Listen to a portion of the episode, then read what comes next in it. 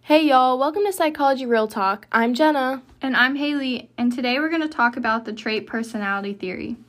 The trait theory is a type of personality theory that explains that personality is made up by a number of broad traits.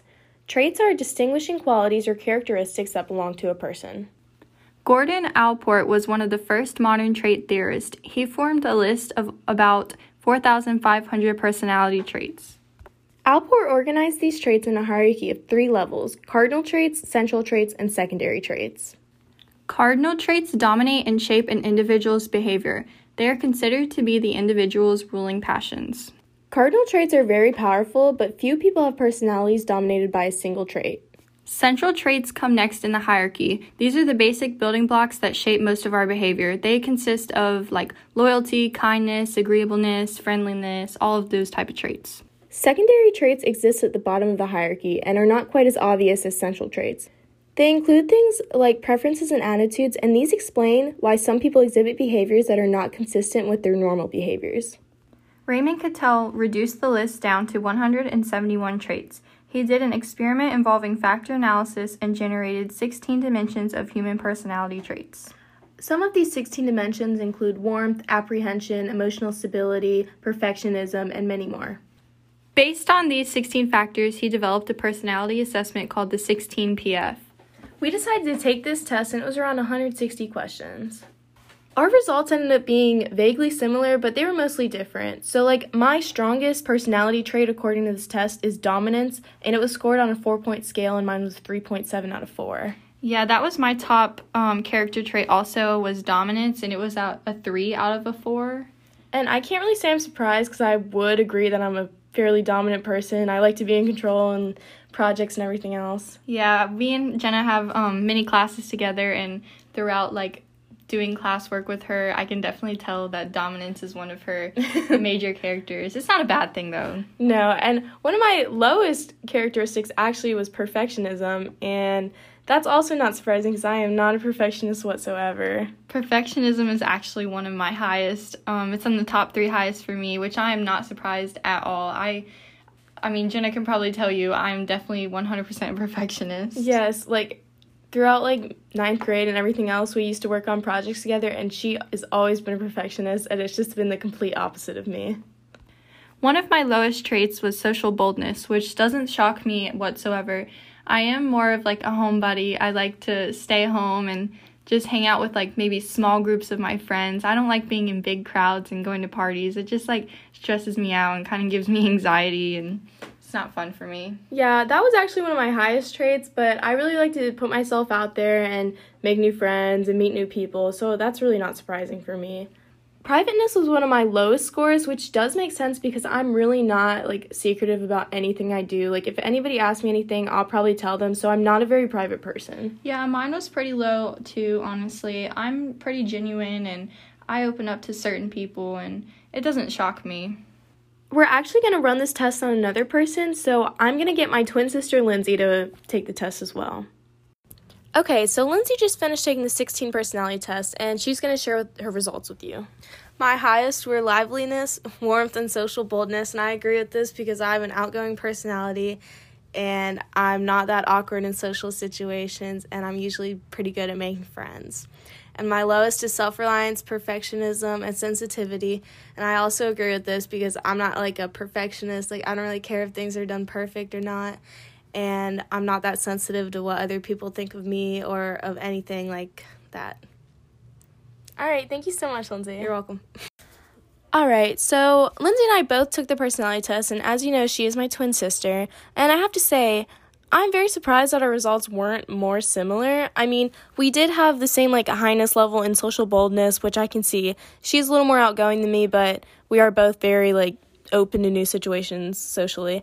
But our lowest, we both had perfectionism, which does make sense because, I mean, neither of us are perfectionists, so it makes a lot of sense that our personalities would be kind of similar considering we were raised together and we are twin sisters.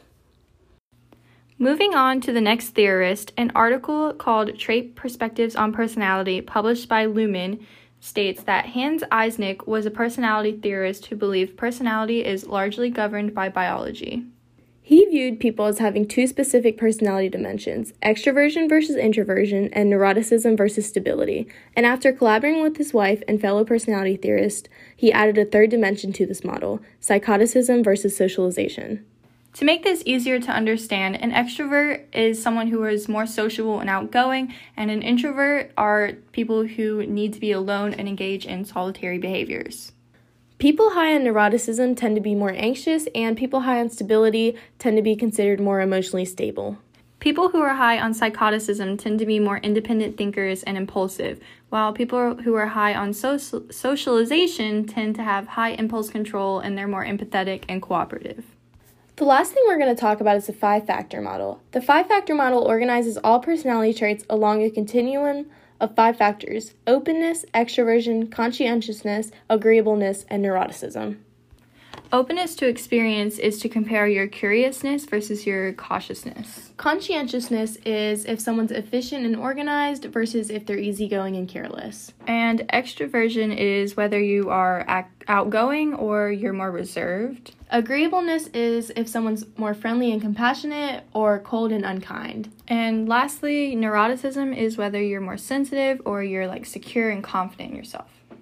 To test these five personality traits, we decided to take a test through the website Truity called the Big Five Personality Test.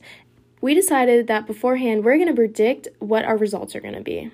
For my prediction, I predict that at the top I'm very conscientious, and then maybe I'm very much of an extrovert, and then openness, agreeableness, and neuroticism at the bottom. For me, I'd say that extroversion and conscientiousness are probably one of my highest, and openness, agreeableness, and neuroticism are probably lower for me. So now we're going to take the time and go ahead and take the test. So if you guys want to take the test, we'll have the link in the podcast description below. So go ahead and pause the podcast and you guys take it yourself. Okay, so my results for my test were actually fairly close to what I predicted, except my neuroticism. I really thought I would have lower because I don't really feel like I'm a negative person and that I have pessimistic feelings towards the world. But I mean, according to the test, I'm fairly in the middle. For me, overall, my results were pretty accurate, except my agreeableness and my extroversion was kind of swapped for me, which is kind of weird. I thought my extroversion would be higher than my agreeableness because I like to be alone and at home, but it's actually swapped. I want to run this test on my older sister just to see how we compare. I mean, we grew up in the same home, so I want to see how her traits compare to my traits. This is my sister Brianna, and she's going to tell you her results. Well, I can see how my results are accurate. My rankings were conscientiousness, agreeableness, neuroticism, extroversion, and then lastly, openness. This honestly makes sense because I'm definitely self-disciplined over anything, and I'm not the type of person that doesn't plan things out. I would say that my results were really accurate. Thank you. So looking at the results, my sister and I have the exact same rankings of traits but different percentages. I mean, it makes sense, but it makes me wonder if my parents would have had the same results as us, and maybe they were our influence towards our traits. My sister and I are very different, but I guess we have similar morals. Doing this test is actually very interesting, and I honestly want to know if it works the same way with other siblings. So if you guys want to send in your results, that would be awesome. To wrap it up, today we deep dived into the trait theory, and next week we are going to be discussing perception and how the types of clothes we wear define us.